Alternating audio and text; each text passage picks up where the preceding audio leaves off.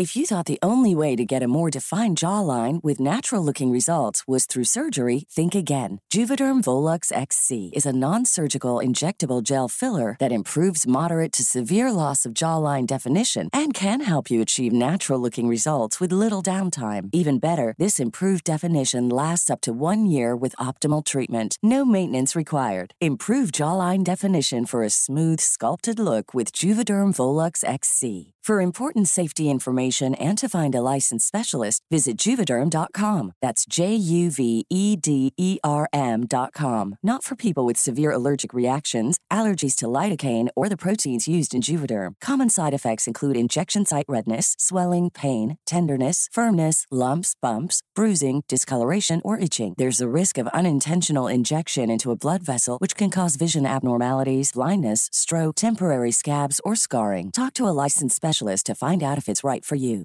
Cool fact a crocodile can't stick out its tongue. Also, you can get health insurance for a month or just under a year in some states. United Healthcare short term insurance plans, underwritten by Golden Rule Insurance Company, offer flexible, budget friendly coverage for you. Learn more at uh1.com.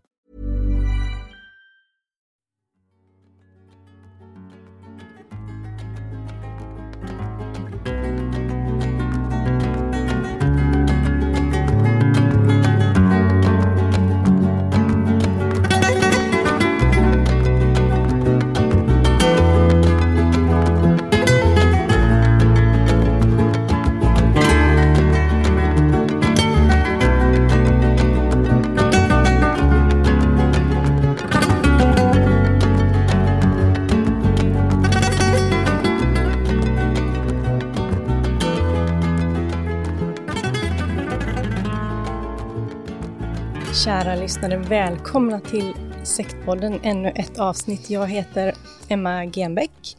Med mig har jag Rigmor Robert eh, och vi har Sektpodden. Eh, men idag så skulle jag först och främst vilja presentera och hälsa välkommen eh, Marianne Arne som är vår gäst idag. Vill du berätta vem du är? Jag är filmregissör och författare. Och ja. Jag har jobbat med det inom många år, får man väl säga. Jag har jobbat med det sedan sena 60-talet. Precis, så du har gedigen erfarenhet av den branschen. Ja, det kan ja, man väl säga. kan man säga.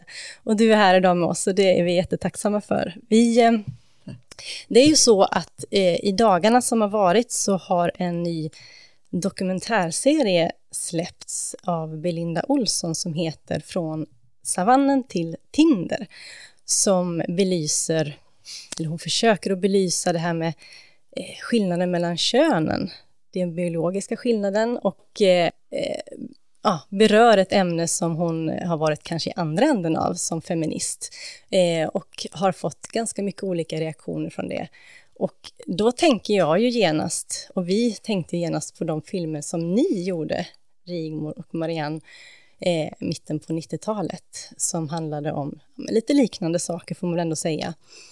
Först var det en film om män, stämmer det? Det var den första som hette eh, Gott om pojkar, ont om män? Frågetecken. Just det. Och sen så ett par år senare så kom det en film. Flickor, hette... kvinnor och en och annan drake. Just det, precis. Och eh, jag har ju förstått i mina samtal, när du har berättat för mig Rigmor, om vilken otrolig reaktion ni fick då.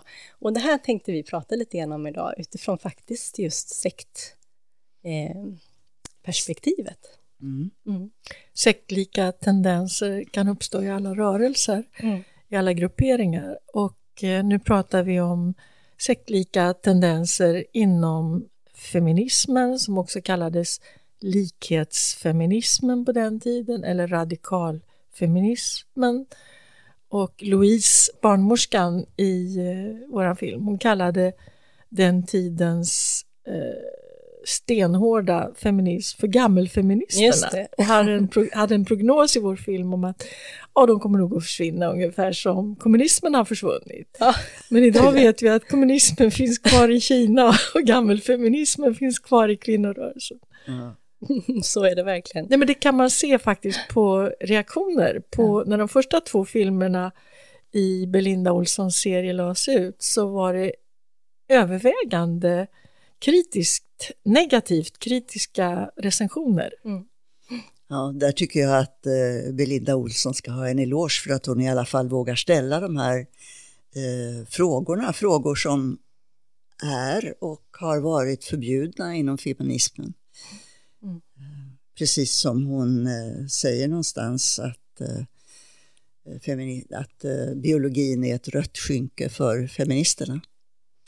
Och vad, och vad är det som är det röda skynket? Jo, men det är ju att det kan finnas skillnader som inte beror på sociala konstruktioner, som inte beror på könsmaktsordningen, där man tänker sig att männen avsiktligt vill hålla kvinnor borta ifrån framförallt eh, högre tjänster inom både näringsliv och byråkrati, politik och akademika. Mm.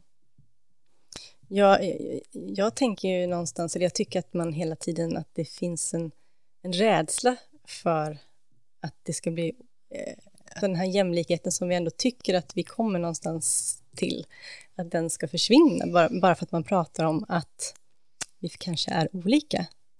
Eh, kan ni känna igen det? Ni tittar på mig. Ja, men alltså, eh, det börjar, det, mitt intåg i den här diskussionen, det var ju att eh, min läkarkollega och professor i fysiologi Kerstin Uvnäs Moberg och jag strålade samman på en konferens. Det var professor Barszewski som hade fått ont i ryggen och vad är då naturligare än att eh, samla specialister som kunde säga något om ryggen. Mm. Och eh, jag hade träffat honom på en middag, haft honom till bordet och eh, då sa han du kan komma på mitt seminarium om rygg. Men jag sa jag kan ingenting speciellt om rygg. Jag är företagsläkare och håller på med en, psykoanal eller en psykoterapi analytikerutbildning. Jo, du kan komma ändå. Han gillade väl mig. Och då höll först jag och efter mig Kerstin ett föredrag där det fanns så märkliga paralleller där jag tog drömmotiv som handlade om ryggen och hon pratade om sin hormonforskning och mag-tarmkanalen. Mm. Så vi skrev en bok som hette Hon och han födda olika. Så ni visste inte om varandra på det sättet när ni hade de här föreläsningarna? Utan Nej, vi var samlade. Vi, det var ett antal läkarspecialister inom olika fält som samlades för att prata om ryggar och hon och jag fann varandra verkligen. Mm. Ja, men precis. Men vad fick ni för reaktioner på den boken? Då? Att jag, det var nog en blandning mellan förvåning och sen kom den här motreaktionen. Att det här var ju, alltså jag tror jag sagt i något tidigare poddprogram att jag är en flitig läsare av kultursidor och jag hade sett i flera år att man pratade om biologister. Och jag trodde att man hade eh, liksom bara inte översatt biologist Eh, på engelska till biolog på svenska. Jag förstod inte varför de var så arga på biologerna. Jag tycker så mycket om djur och natur så jag fattade liksom inte.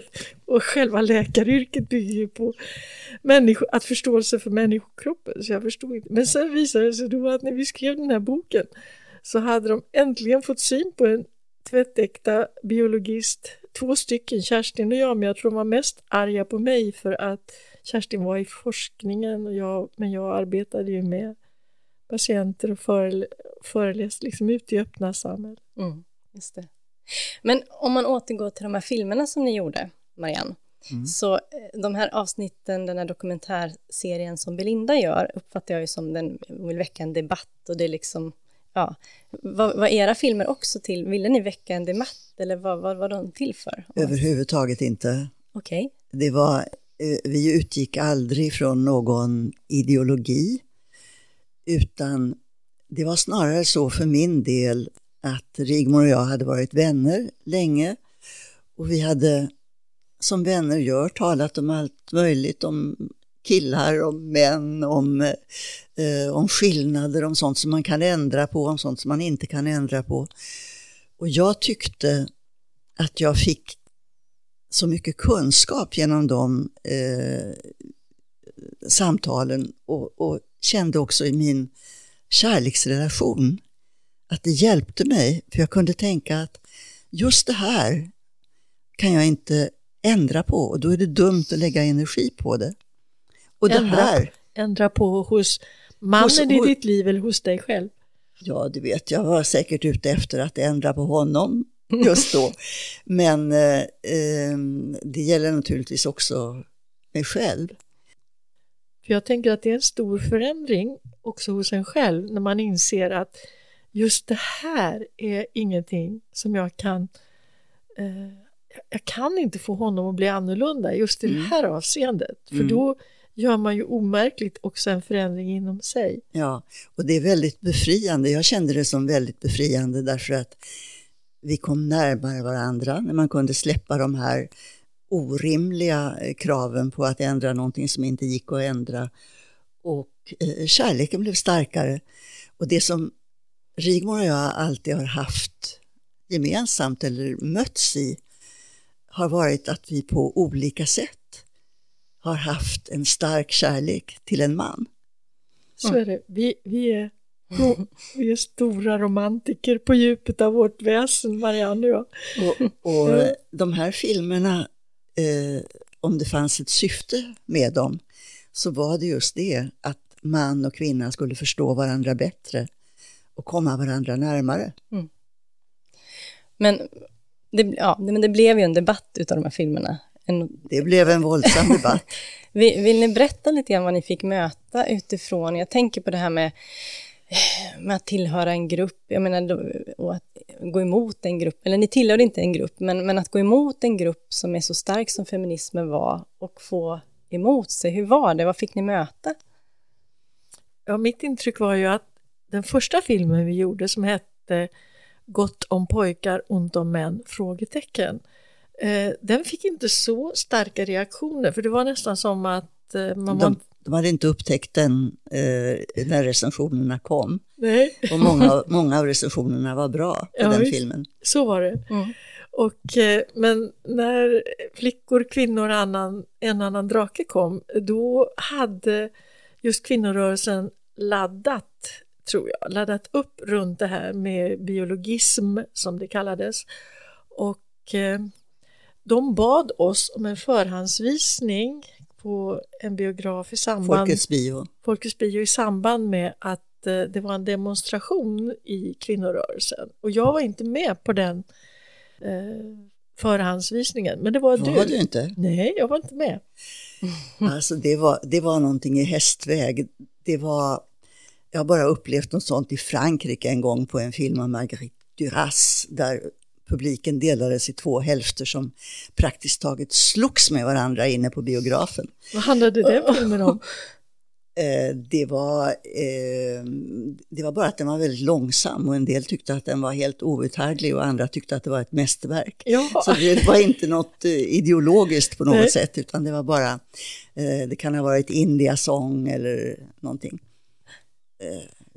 Du vet hur fransmän är, det var en del som skrek, men det är omöjligt, kan, man kan inte tråka ut oss på det här sättet. okej. Och de andra skrev tyst, det här är fantastiskt. Och eh, när den här visningen började så var det ju, för det första var det så att eh, filmen inte hade gått upp på biografen. Så vi hade fått löfte om att ingen skulle skriva om filmen förrän den gick upp på biograf. Och när vi satt där i eh, biografen så tar det ett tag innan första bilden på Rigmor kommer. Och i den första sekvensen med Rigmor så talar hon med en kvinna som är journalist som heter Yvonne Nenander och som berättar om sitt förhållande till sin mamma. Och Rigmor sitter tyst en lång stund i, den, i det samtalet och först mot slutet så börjar hon tala. Men alla de här arga kvinnorna, de blev som galna när de såg eh, dig där, Rigmor, och började bua. Uh! Är det, är! Ja, visst. Och då, då fanns det en annan falang i biografen som bland annat bestod av filmkritiker och människor som hade gått dit i alla fall.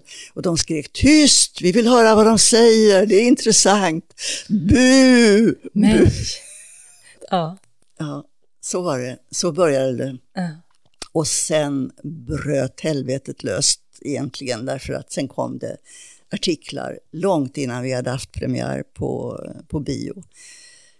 Så, och, och, och då kom det här drevet kan man säga. ja. Det var verkligen ett drev. Jag blev ju jämförd med Mengele i dagstidningar. Jag blev eh, Eva Ström som jag uppskattar som är både läkarkollega och intellektuell. Alltså jag har haft stort behållning om saker som hon har skrivit. Hon skrev en artikel med rubriken Kinder Küche Kirche och det skulle anknyta till nazismens, eh, nazismens kvinnosyn helt enkelt. Hitlers 3K. Ja, Hitlers 3K. Ja, men eh, och på det här viset fortsatte det i, med ett raseri så att eh, och det vet man ju att när en rörelse har en yttre fiende så fungerar det förenande. Så jag blev Kerstin Nuvnes Moberg, du Marianne också, men jag, det var som att det fokuserade väldigt, det här hatet riktades nog mot mig. Jag kommer ihåg särskilt den där, det fanns ett radioprogram som jag, brukar tycka, som jag tyckte om att lyssna på. Jag, det brukar ofta pågå när jag åkte hem från jobbet, för jag jobbade i Kista och bodde i Nacka och det var ofta köer, så då hörde jag på bilradion, hette Radio Ellen.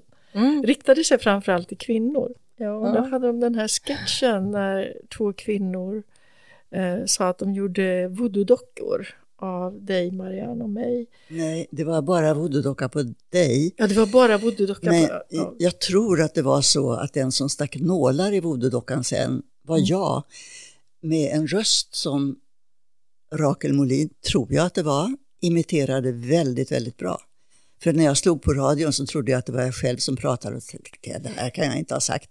Och sen förstod jag ju att det var en... Eh, så var det. Men mm. för de, de jag, när man sitter i bilen, jag fick någon slags telepatisk kontakt med de här sändningarna, för jag hörde den fyra eller fem gånger. Och nu sticker jag en nål i Rigmors mage. Nu får hon ont i magen. Och det fick jag. Ja. Nu sticker jag en nål genom Rigmors hjärta. Nu får hon ont i hjärtat. Och det var konstigt att det gjorde verkligen ont. Mm. Och att eh, liksom public service, P1 på Sveriges Radio riktar sig mot en medborgare. Jag var inte, det var inte som i politiker, att man har ett parti bakom sig och att man ger sig på någon, utan när man som enskild person blir utsatt eh, för det här. Det som har varit paradoxalt är ju att många av de som var arga på mig, eh, har jag träffat eh, i efterhand, men faktiskt även under den tiden så det var så märkligt att någon som var så aggressiv mot mig i media också kunde sitta i terapirummet och säga till mig, ja men det där är ju jobbet, det där är ju liksom debatten, det är politik, det är ju ingenting som du ska ta åt dig av personligen. Det var så alltså? Ja, det var så. Och Helene Bergman då som var eh, programledare på Radio Ellen. När jag pratade, träffade henne på Kreta och nämnde jag lite försiktigt den där erfarenheten när de gjorde voodoo-docka av mig i hennes program. Och då sa ah, men det var ju satir. Så att, och då tänker jag att eh, i, i sektpodden här så har vi haft ett tema när jag försöker att jämföra hur det känns när man blir överkörd av, i det här fallet, en slags drev mm. eh, med att eh, den som sitter vid ratten i en trafikolycka är bara på väg liksom mot sitt mål. Mm. Och jag fattar ju det, att de, många av de som skrev i den här ilskan mot mig, de kanske hade fått uppdrag av sin redaktör och det här var en kul debatt och det var hetsigt och då blir det säljande och nu för tiden klick och lyssnare och så. Så att jag fattar ju det, men när man hamnar under och blir överkörd så är det inte okomplicerat för att det griper in i själva, alltså det blir en stress som, eh, ja, som det är intressant att ha varit med om det och ha överlevt det. Jag vet att eh, Julian Assange sa till mig en gång att eh, man kan, när människor säger så här, ja men om jag hamnar under pressure, vi pratar ju engelska, under pressure, eh, som förklarar hur de skulle reagera och agera i ett sånt läge så har det ingen betydelse för man vet inte innan man har varit med om det. Och eh, jag kan förstå vad det betyder. Vad säger du Marianne, som var med om det här? Eh, jag tror att ett drev förändrar någonting.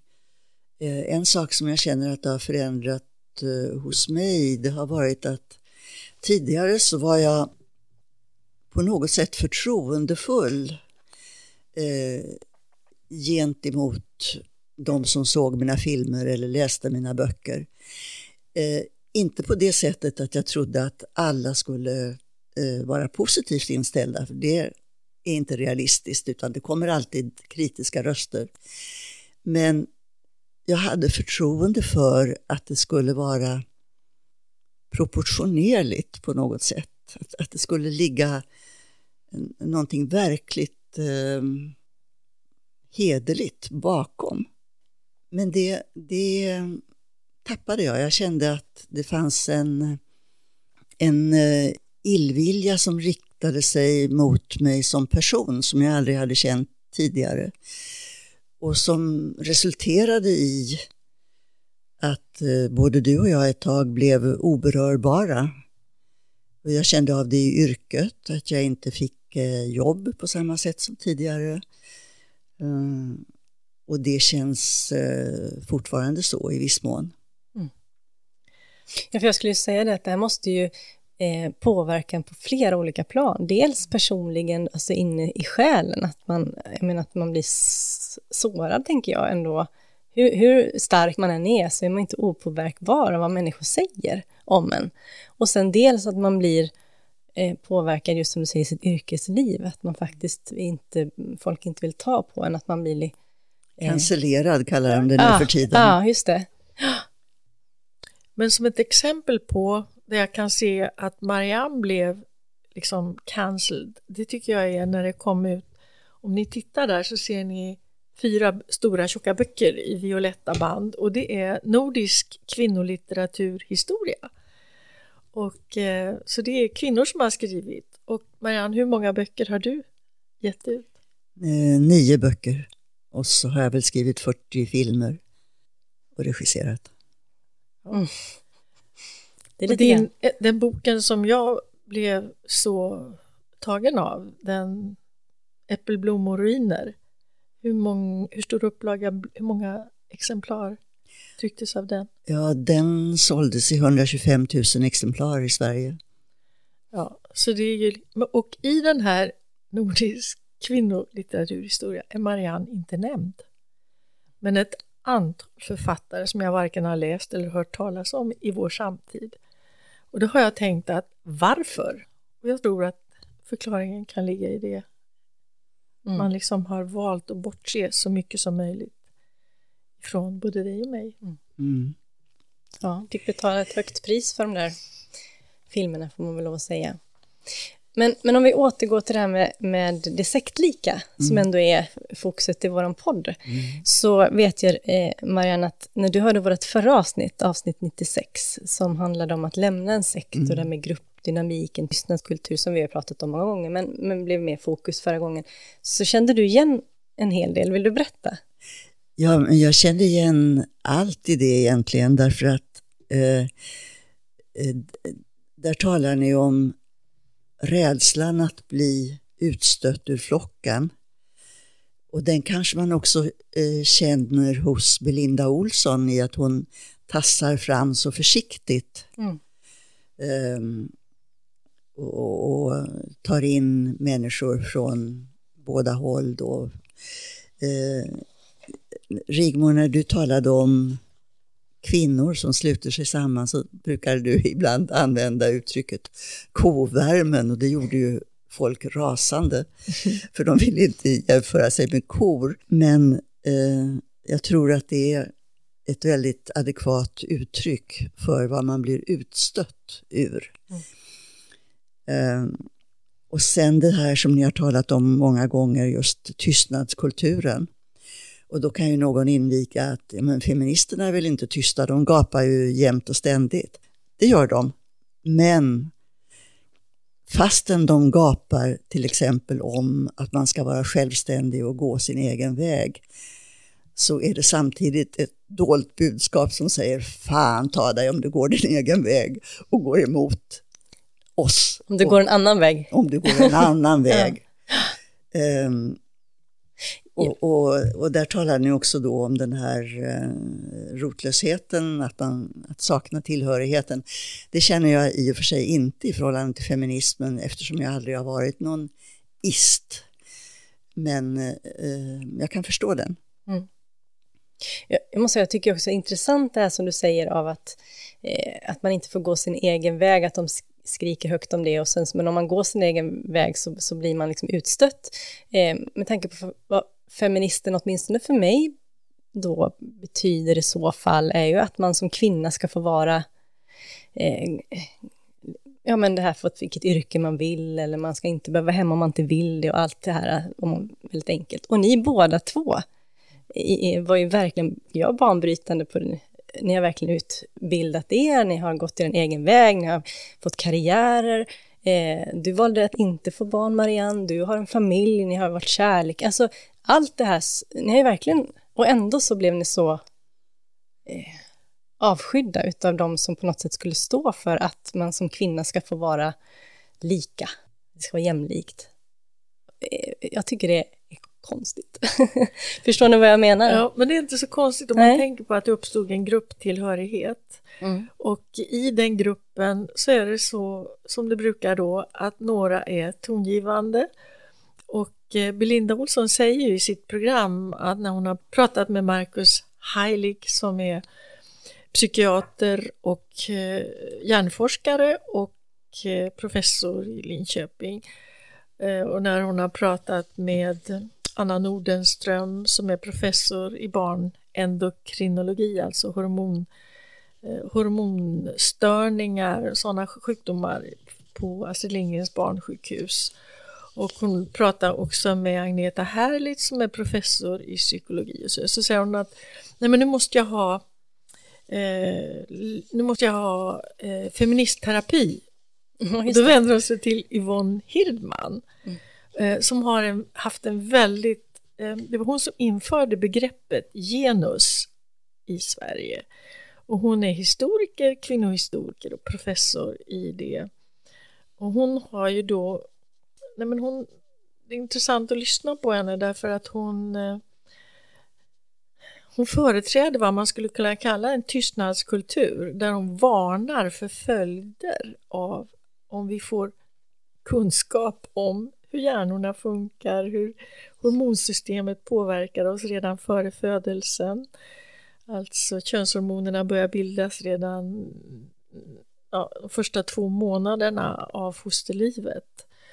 I, det blir testiklar, det blir äggstockar men också från binjurarna så bildas könshormoner och att det finns varianter hos oss människor, både när mammas stresshormoner kan eh, interferera med fostrets egen hormonproduktion och även så finns det varianter när ett barn får för mycket eller en okänslighet för något, för ett könshormon och så. Så att, eh, eh, att det skulle, jag kommer ihåg att det var någon som skrev i tidningarna också om våra filmer att risken är stor att det här budskapet då, eller det här kunskapsmaterialet som vi presenterade går hem i stugorna. Mm, det minns jag. Och, och du minns det? Ja, och då känner jag igen att då är det en liten elit, en ledande grupp som tycker att det här ska vi hålla tyst om för att folk är ännu inte mogna och vi har den enda vägen till det som är rätt och ska bli sant och ja. vägledande. Hej, jag Ryan Reynolds. Recently, I asked Mint Mobiles legal team if big wireless companies are allowed to raise prices due to inflation. They said yes. And then when I asked if raising prices technically violates those onerous two-year contracts, they said, what the f*** are you talking about, you insane Hollywood ass?" So to recap, we're cutting the price of Mint Unlimited from $30 a month to just $15 a month. Give it a try at mintmobile.com slash switch. $45 up front for three months plus taxes and fees. Promoting for new customers for limited time. Unlimited more than 40 gigabytes per month. Slows. Full terms at mintmobile.com. Hey, everyone. I've been on the go recently. Phoenix, Kansas City, Chicago. If you're like me and have a home but aren't always at home, you have an Airbnb. Hosting your home or a spare room is a very practical side hustle. If you live in a big game town, you can Airbnb your place for fans to stay in. Your home might be worth more than you think. Find out how much at airbnb.com slash host.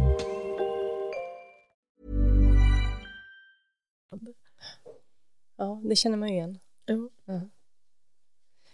Och, och det här att bli, hamna ute i kylan. Nu var väl inte ni, eftersom ni inte tillhörde den gruppen, så blir ni inte utfrysta ur den på det sättet, men ni fick ändå på något sätt, ni blir utfrysta från en ännu större grupp kan man väl säga nästan, eftersom ni inte ens fick jobb i den utsträckning eller eh, och så vidare. Och det kan jag ju verkligen känna igen utifrån sektlika. Eh, att hamna utanför, att inte, att liksom att folk inte vill ta i en. Eh, Mhm. För mig var det en liten, liten grupp, en liten sekt, en församling, där man hamnade i att... eh, Men det folk- här var också en liten grupp. Där Ja. vi, under de här åren så var jag ju företagsläkare på IBM. Vi var på den tiden 4 000 anställda, varav 1 000 var kvinnor och jag hade huvudansvar för deras eh, hälso och den lilla sjukvården. Mm. Öppenvårdssjukvård. Men, och den psykosociala arbetsmiljön. Så jag kände mig verkligen som en i kvinnorörelsen. Jag kan säga att det var kvinnorna på IBM och det är mina patienter genom alla år som har satt mig på det här spåret Mm. med intresse för vad, ja, men hur kan man förstå varandra bättre? Hur kan man, vad kan man känna igen? Och eh, sen till saken hör också att det här var under de år jag utbildade mig vid Junginstitutet till analytiker. Och Jung var ju en man av 1800-talet när man väldigt mycket pratade om motsatser, motsatsernas förening, det finns i alkemin, det fanns i Wagner, det fanns i det tänkesättet att man skulle ha den här dikotomin. Och det kan jag känna att där blev jag grundligt missförstådd i de här filmerna därför att det jag pratade om var ju manliga och kvinnliga sidor inom alla människor. Mm. Eh, där det finns manliga sidor inom oss och det finns kvinnliga sidor inom mannen. Jag tycker väldigt mycket om den här hinduiska myten och eh, religiösa inriktningen där man talar om guden Shiva, Dhanarishvara, som har en högerkropp som är en manlig krigare och den vänstra sidan, hjärtsidan, är har ett kvinnligt bröst och att han är liksom androgyn i sin karaktär. Det är den här gudomen som alltid är i rörelse och därför den här dansen skapar det som verkligen är bestående utan att vara stelt, förstelnat. Mm. Tror ni att ni var före, före er tid? Alltså att man var inte mogen för det ni pratade om då. Jag tänker för att jag fick förmånen att, eh, det, kan det vara tre år sedan, när du tittar på dig Marianne, som kvinnofilmen visades i Falköping, Mm. eh, Folkets hus, va, tror jag det var. Nej, Nej. Falbygdens museum var det. Museum var det. Eh, och jag, eh, jag och min svärmor åkte dit och lyssnade eh, och tittade på filmen. Eh, och den fick ju väldigt väl mottagande bland kvinnorna som kom dit. Eh, och eh, inte alls, eh, åh vad är det här och så här vill vi inte ha det, utan tvärtom. Så idag så fick ju mottogs filmen, i alla fall där när jag fick vara med.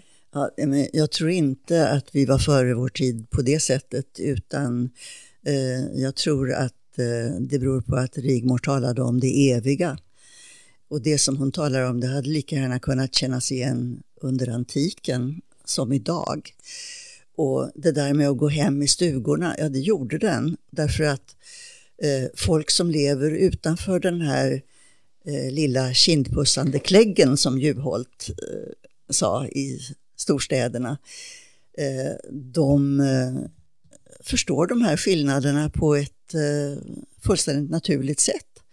Och därför så har många efter visningar kommit fram till oss och sagt att ja men jag förstår inte vad de bråkade om och de har sagt Mm. till dig också Rigmor, det vet jag att vi tyckte precis likadant men vi vågade inte säga det för de var ju så arga. Och det fanns kanske, låt oss säga i en publik på hundra så fanns det kanske tio personer som var tvärilskna och de andra satt tysta för de vågade inte säga någonting. Det är det. Känner vi också igen. Vad tänker du Nej, på? men jag tänker ju på, eh, om, man, om jag får gå tillbaka till min erfarenhet av sektliv, så är det ju så att i efterhand när man pratar med människor, så visar det sig att vi var ju många som tyckte likadant, men vågade inte säga någonting. och var tysta. Men det var en liten klick eh, som höjde sina röster och som styrde och ställde. Och som man faktiskt i rädsla eh, för repressalier på olika, olika sätt inte vågade stå upp emot. Mm. Så det är ju faktiskt väldigt sektlikt. Ja, men man, kan ju, man måste ju också i det här sammantaget, sammanhanget eh, tala om eh, medias roll. Därför att det blir ju inte enstaka röster utan det blir ju väldigt, väldigt stort Mm. genom media. Ja, de, det blir väldigt stor megafon för några få människor när det media används. Media vill ju ha konflikt Ja. och de vill ha bråk för att eh, ja, men då händer det någonting. Så att eh, man säljer ju mer på information om där det finns strid, kamp och så vidare. Så att, eh, men det var, det var ju liksom inte ömsesidigt. Jag var ju inte i strid med de som var i strid med mig. Och i efterhand så, som sagt, så har jag ju både blivit vän och blivit omkramad av dem som tyckte, verkar till och med tycka det var kul att, att, jag, att jag sa som jag gjorde då. Men som sagt, eh, man blir påverkad. Man, Mm. Jag är inte heller... Jag är också, Marianne pratar om en förlust utav ja, tillit och Mm. kunna va- bli förstådd. Mm. För risken att bli så missförstådd, det sätter spår och eh, vet att eh, det är så konstigt också för vänsterrörelsen blev på något sätt associerad till feminismen. Eh, Så genom att jag hade pratat om de här sakerna så var det som om jag var politisk på, på högerkanten. Jag var helt opolitisk måste jag säga. Det var sagor och myter och vad människor hade talat med mig om, lika många män som kvinnor har det nog varit som, har, som jag har suttit med i terapisamtal och i, lyssnat på deras de använde ju tiden med mig till att vara uppriktiga. Mm. Och eh, ja, då är det alldeles... Nej, förlåt mig. Jag tänkte att den här eh, förlusten av tillit, eh, Eh, den känner jag nog nu också när jag skriver, att jag väger mina ord mer än vad jag gjorde tidigare. Eh, jag kommer ändå skriva vad jag har lust att skriva, men tänker mig för. Och det gjorde jag inte för på samma sätt. Och eh, eh sen är det också det där att man liksom måste skrapa med foten och buga hela tiden och säga ja men jag är för jämlikhet, Ja, ja, men jag är för, Precis. jag tycker kvinnor och män har, ska ha lika möjligheter och lika skyldigheter. Det har jag tyckt hela mitt liv och det har jag levt efter hela mitt liv. Men jag har aldrig känt att jag måste liksom lägga mig platt och säga jag tycker så här. Nej, ja. Nej, men det är lite grann det jag menade med det när jag beskrev er två som kvinnor. Att ni står ju för det här. Och ändå ska ni behöva liksom på något sätt, hallå, hallå, jag säger att vi står för det här, vi står för det här. Ja. Men man ville så gärna i den här kvinnokampen, det hette ju kvinnokampen, då ville man ju så gärna ha motståndare. Ja. Och det blev ju lite tråkigt liksom att bara prata om patriarkatet, så det var väl, det var väl inspirerande att få, tänker jag, ur deras synpunkt. Eh, jag tänker också på den här i Belinda Olssons film så intervjuar hon ju en expert på genus och jämställdhetsfrågor som har uppdrag då i Skolverket och i regeringskansliet. Hon heter Mia Heikkilä. Eh, Och Marcus Heilig, han är ju verkligen en, en försynt och balanserad eh, person. Så, och då citerar Belinda ur en rapport som är författad av Mia Heikkilä och då säger hon, där står det så här att, och nu läser jag, jag har transkriberat eh, stora delar faktiskt av de, här programmen, så det här är ordagrant.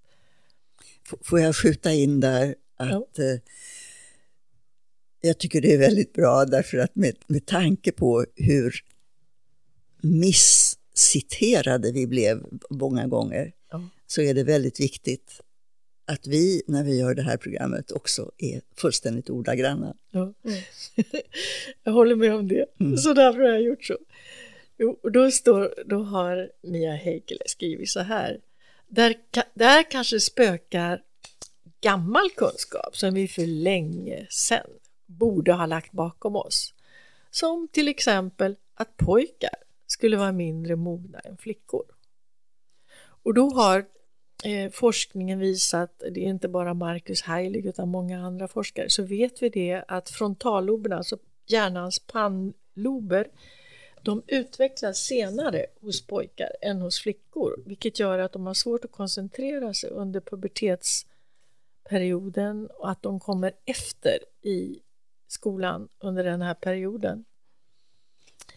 Och då när Belinda citerar det här för Marcus så säger han så här, och det är också ordagrant då, ah, det är extremt bekymmersamt. Det är sällan jag tar ord som dumheter i min mun när det gäller eh, vetenskapliga diskussioner. Men här är det nog ett tillfälle där det hör hemma. Och sen eh, så intervjuas också Mia Heikkilä och, eh, och då har hon det här perspektivet att det är elevernas socioekonomiska bakgrund och det är föräldrarnas utbildningsgrad som avgör om elever. Men om man, men om man liksom korrigerar för det, för de faktorerna, säger Belinda, mm. så finns det ju fortfarande ett glapp där det skiljer sig åt mellan pojkar och flickor. Jo, det finns fortfarande ett glapp. Och sen vrider hon och vänder på det här och säger till slut att ja, men vi kanske har något att lära här och vi kanske, men det gäller i så fall hela fältet av pedagogik. Och då, pedagogikfältet, alltså de experter vi har på pedagogik, skola, utbildning. Och så är, finns det en annan person som är med som heter Fredrik Zimmerman som också undervisar om sociala förhållanden och inlärning och så. Och han säger då att eh, nej men det är inte lärarna som opponerar sig mot att det kan vara skillnader, det är precis tvärtom. Jag kan det sociala eh, den, de sociala faktorerna men jag får ofta frågan från lärarna, ja men det biologiska då, är det inte skillnader? Och då frågar Belinda Olsson, eh, ja men varifrån skulle det komma då? Och då säger han, det är inifrån universitetsvärlden, det är där det sitter i väggarna på något sätt. Och det måste jag säga att jag har ju förstått det, att det här perspektivet som vi pratar om, som man kallar då radikal feminism eller där man förnekar och inte vill höra talas om hur vi är skapade med våra hormonsystem och hur vi är skapade i våra hjärnor. Um, och då har jag förstått eh, att eh, genom att ta det här gammelfeministiska perspektivet när man förnekar eller bortförklarar eller bortser från det som vi läkare känner till. Det har varit och har blivit en karriärväg. Och personer med den inriktningen sitter idag inte bara på universitetet i de humanistiska, fler, flertal humanistiska ämnen utan de finns också i myndighet, byråkrati, eh, regering, närstående regeringskretsarna så att jag kan ju se att om man inte bara tillhör en grupp som en troslärare utan man också bygger sin karriär på att vara lojal med det här tänkesättet. Mm. Um. Ja, men, ja, när du pratar om det där så tänker jag på begreppet tystnadskultur som vi pratar många gånger om när det gäller sekter. Eh, och för i Belindas eh, program så tror jag det sägs flera, vid flera tillfällen att jo, men visst, det är ju skillnader, men vi ska inte prata om det för det kan få negativa konsekvenser för jämlikheten ungefär. Eh, och, och det, är liksom, det är som att man, man, vet, man vet om att det är skillnader och det kan man liksom inte riktigt komma ifrån hur mycket man än vill. Mm. Men man försöker att tysta ner det så mycket som möjligt. Ja, det... Och det är väl en klassiker på tystnadskultur, tänker ja, jag. Vad gör det med eh, samhället när vi inte får... Man brukar också säga så här att jo, det finns skillnader, men de är väldigt små. Ja. Och likheterna är mycket större. Jaha, men vad då små? Hur, hur mäter man vad som är... Eh, Marianne och jag gjorde de här filmerna om de skillnader som man kan se och som också är traditionella, transkulturella. Vi tog upp eh, aspekter inte bara från sociologin utan antropologin. Mm. Eh, läk alltså som läkare är man ju, lär man sig om kroppens inre men också mytologi, religionshistoria, jämförande etnologi. Vi plockade litteraturhistoria, allt det här som vi kallar varför är ett verk klassiskt? Varför spelar vi bakanterna i Euripides 400 före vår tideräkning? Varför spelas det idag? Jo, därför att det berättar någonting som berör och som är allmänmänskligt, fast vi inte är greker och fast vi inte levde för 2 500 år sedan. Och det är sånt som jag har varit intresserad av. Jag har varit intresserad av de här allmänmänskliga fantasimönstren och dess paralleller i, en, i ens inre liv och i ens nära, nära relationer. Mm. Jag har en fråga till er båda två. Ni har ju berättat, som för mig är så här skrämmande vad ni fick vara med om under det här drevet. Ni nämner bara det här med voodoo-dockan, eh, där då Marianne ska vara den som sticker och Rigmor får vara dockan. Alltså det, det är ett övergrepp, tycker jag, i att, att göra så mot en människa. Har ni fått någon form av upprättelse att människor har sagt förlåt, det blev fel? Nej, inte från de som eh, var ute i det där drevet. Det har aldrig hänt. Det har aldrig hänt? Inte mig i alla fall. Nej, det har inte hänt mig heller. Utan jag har som sagt mött många av dem mm. som med en liten axelriktning har sagt, ja men det var ju politik. Ja, för jag tycker det är intressant, som du nämnde i början, med den här eh, liknelsen med eh, bilföraren. Mm. När man sitter vid ratten, mm. att man inte förstår. Man menar eh, inget illa. Nej, man menar inget illa. Men nej det spelar ju faktiskt inte så stor roll i, för slut... Eh, ja, för, för, för resultatet blir i alla fall att människor blir skadade. Och då behöver man ju, tänker jag, prata om det. Jag känner igen det också från eh, religiösa sammanhang, när människor har blivit skadade längre tillbaka och kanske som barn. Och sen som vuxna kommer de tillbaka och säger, det här var jag med om, det här har präglat mig eh, genom hela mitt liv. Och så säger man att ja, men det var då, det var en annan tid. Och så förstår man inte att en människa faktiskt behöver upprättelse. Mm. Eh, jag, jag, fick ju faktiskt ett jobb ändå eh, efter det där. Eh, jag blev långfilmskonsulent på Svenska Filminstitutet. Och när jag hade blivit det och det stod i tidningarna, då fanns det arga feminister som ringde till eh, min chef och sa Hur har ni kunnat anställa henne? Hon är ju biologist. Ja. och det berättade han för mig då i, i efterhand. Eh, och det spökade länge i, i eh, tidningar och så eh, under det jobbet som hade med något helt annat att göra. Ja. Jag tycker kanske ordet spökade är väldigt adekvat här, för det var verkligen ett spöke. Vi blev ett slags hjärnspöke som sökte sin, sin liksom sökte sin form i verkligheten. Mm. Och det blev, jag blev intervjuad i eh,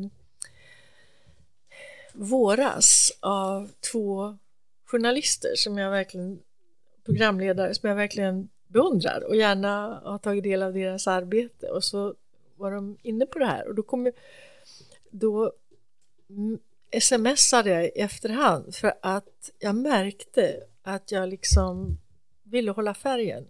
Mm. Ja, men det var inte så farligt. Nej, men jag mm. klarar det här. Nej, men jag hade annat som var värre. Och då smsade jag att eh, när jag tänker efter så var det så här att en tid därefter så insjuknade jag i giftstruma, det som hypertyreos. Alltså jag hade så hög puls så att jag eh, var hotande hjärtinfarkt. Jag åkte in akut till sist till Södersjukhuset. Och att man vet att den sjukdomen kan ha samband med extrem stress. Mm. Jag vet att den behandlingsansvariga läkaren sa till mig att men Rigmor, det här är inte något som har kommit nu. Det här är något, det här är något du har byggt upp under längre tid. Och, eh, så att eh, en extrem stress och utsatthet kan verkligen sätta spår också i hälsan. Ja, och det tänker jag är väldigt viktigt. Jag vet att ni vill inte sitta här och tycka att folk ska tycka synd om men det är inte det. Verkligen liksom, Ni är ju inte sådana som personer på något sätt, men jag, jag tänker att det är viktigt att lyfta det eh, att eh, ja, men som, det, det är faktiskt inte ofarligt. Eh, Nej. Det, det, det liksom får sina konsekvenser, hur mycket man än vill vara stark eller hur mycket man än är olika och så vidare, så får det konsekvenser. Eh, och det är ju det vi pratar om när det gäller sekter också, att det får ju fruktansvärda konsekvenser. Och vi är olika som människor och vissa människor klarar det lättare och vissa andra tar mycket mer skada. Eh, och det vet man inte innan. Nej, det vet man inte innan. Det kan vi väl enas om att det kunde varken du eller jag veta hur, det, hur man skulle kanske förändras eller påverkas eller uppleva en sån här tid. Det som jag eh, kanske tyckte var eh, jobbigt och som eh, har hängt kvar länge, det är att man blir liksom castad i en roll som man inte känner igen sig i. Eh, eh, till exempel att man ses som någon som inte vill kvinnor väl.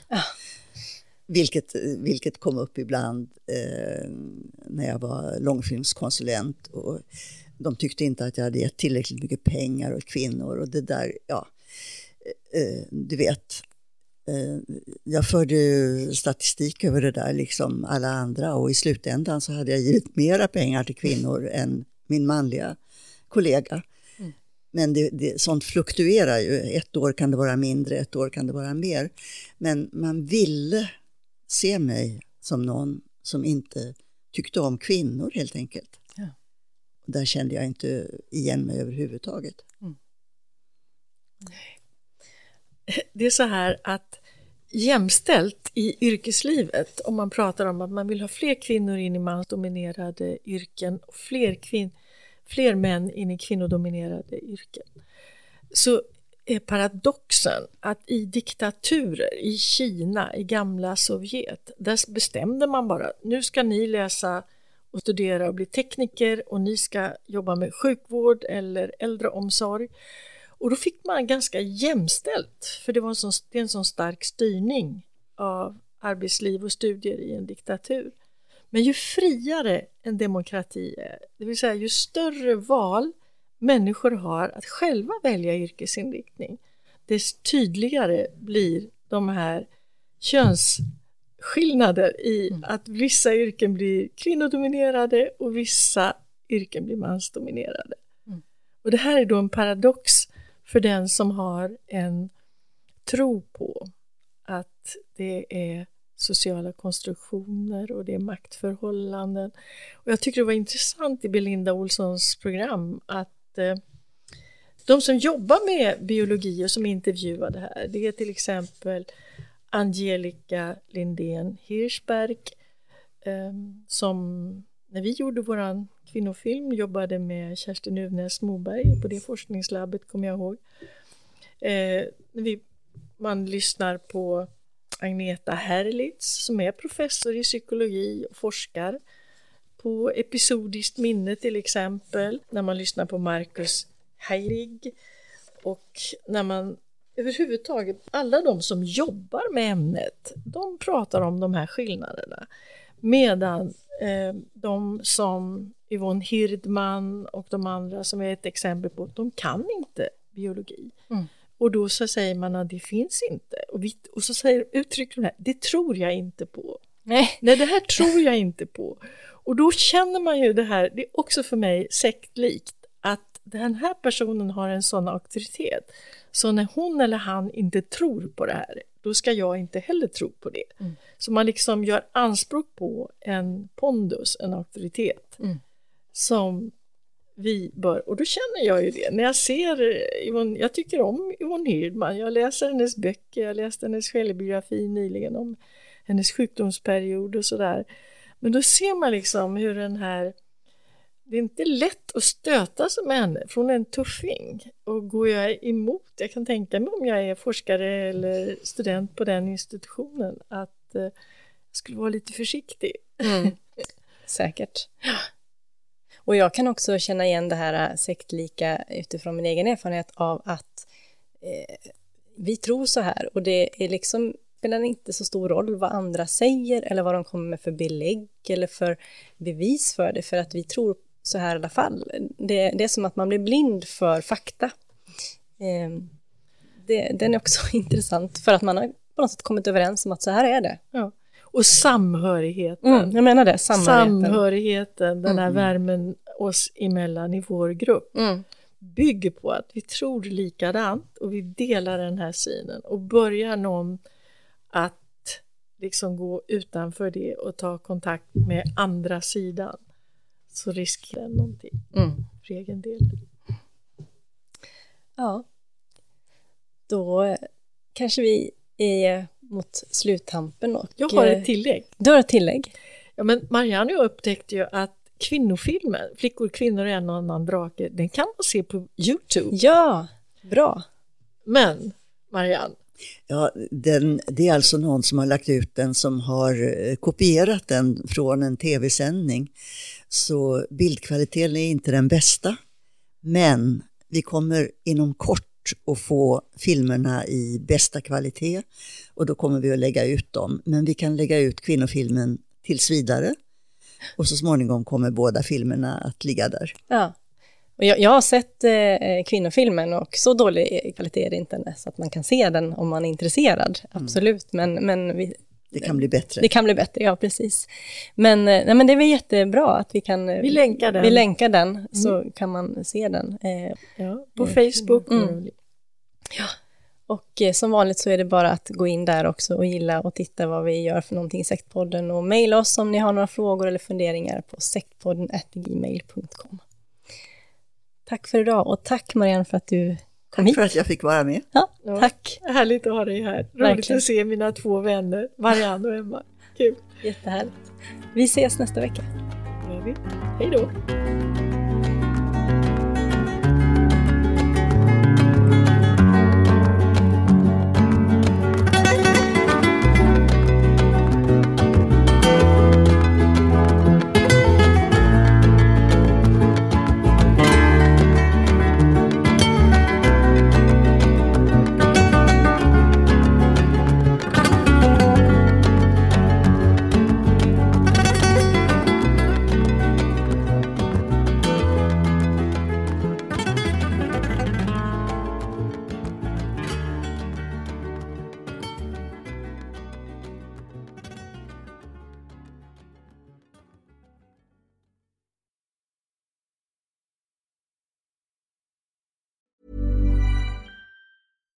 Subtle results, still you, but with fewer lines. Botox Cosmetic, out of botulinum toxin A, is a prescription medicine used to temporarily make moderate to severe frown lines, crow's feet, and forehead lines look better in adults. Effects of Botox Cosmetic may spread hours to weeks after injection, causing serious symptoms. Alert your doctor right away as difficulty swallowing, speaking, breathing, eye problems, or muscle weakness may be a sign of a life threatening condition. Patients with these conditions before injection are at highest risk. Don't receive Botox Cosmetic if you have a skin infection. Side effects may include allergic reactions, injection site pain, headache, eyebrow and eyelid drooping, and eyelid swelling. Allergic reactions can include rash, welts, asthma symptoms, and dizziness. Tell your doctor about medical history, muscle or nerve conditions including ALS or Lou Gehrig's disease, myasthenia gravis, or Lambert-Eaton syndrome and medications, including botulinum toxins, as these may increase the risk of serious side effects. For full safety information, visit BotoxCosmetic.com or call 877-351-0300. See for yourself at BotoxCosmetic.com.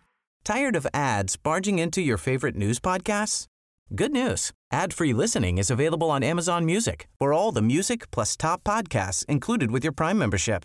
Stay up to date on everything newsworthy by downloading the Amazon Music app for free or go to amazon.com slash news ad free.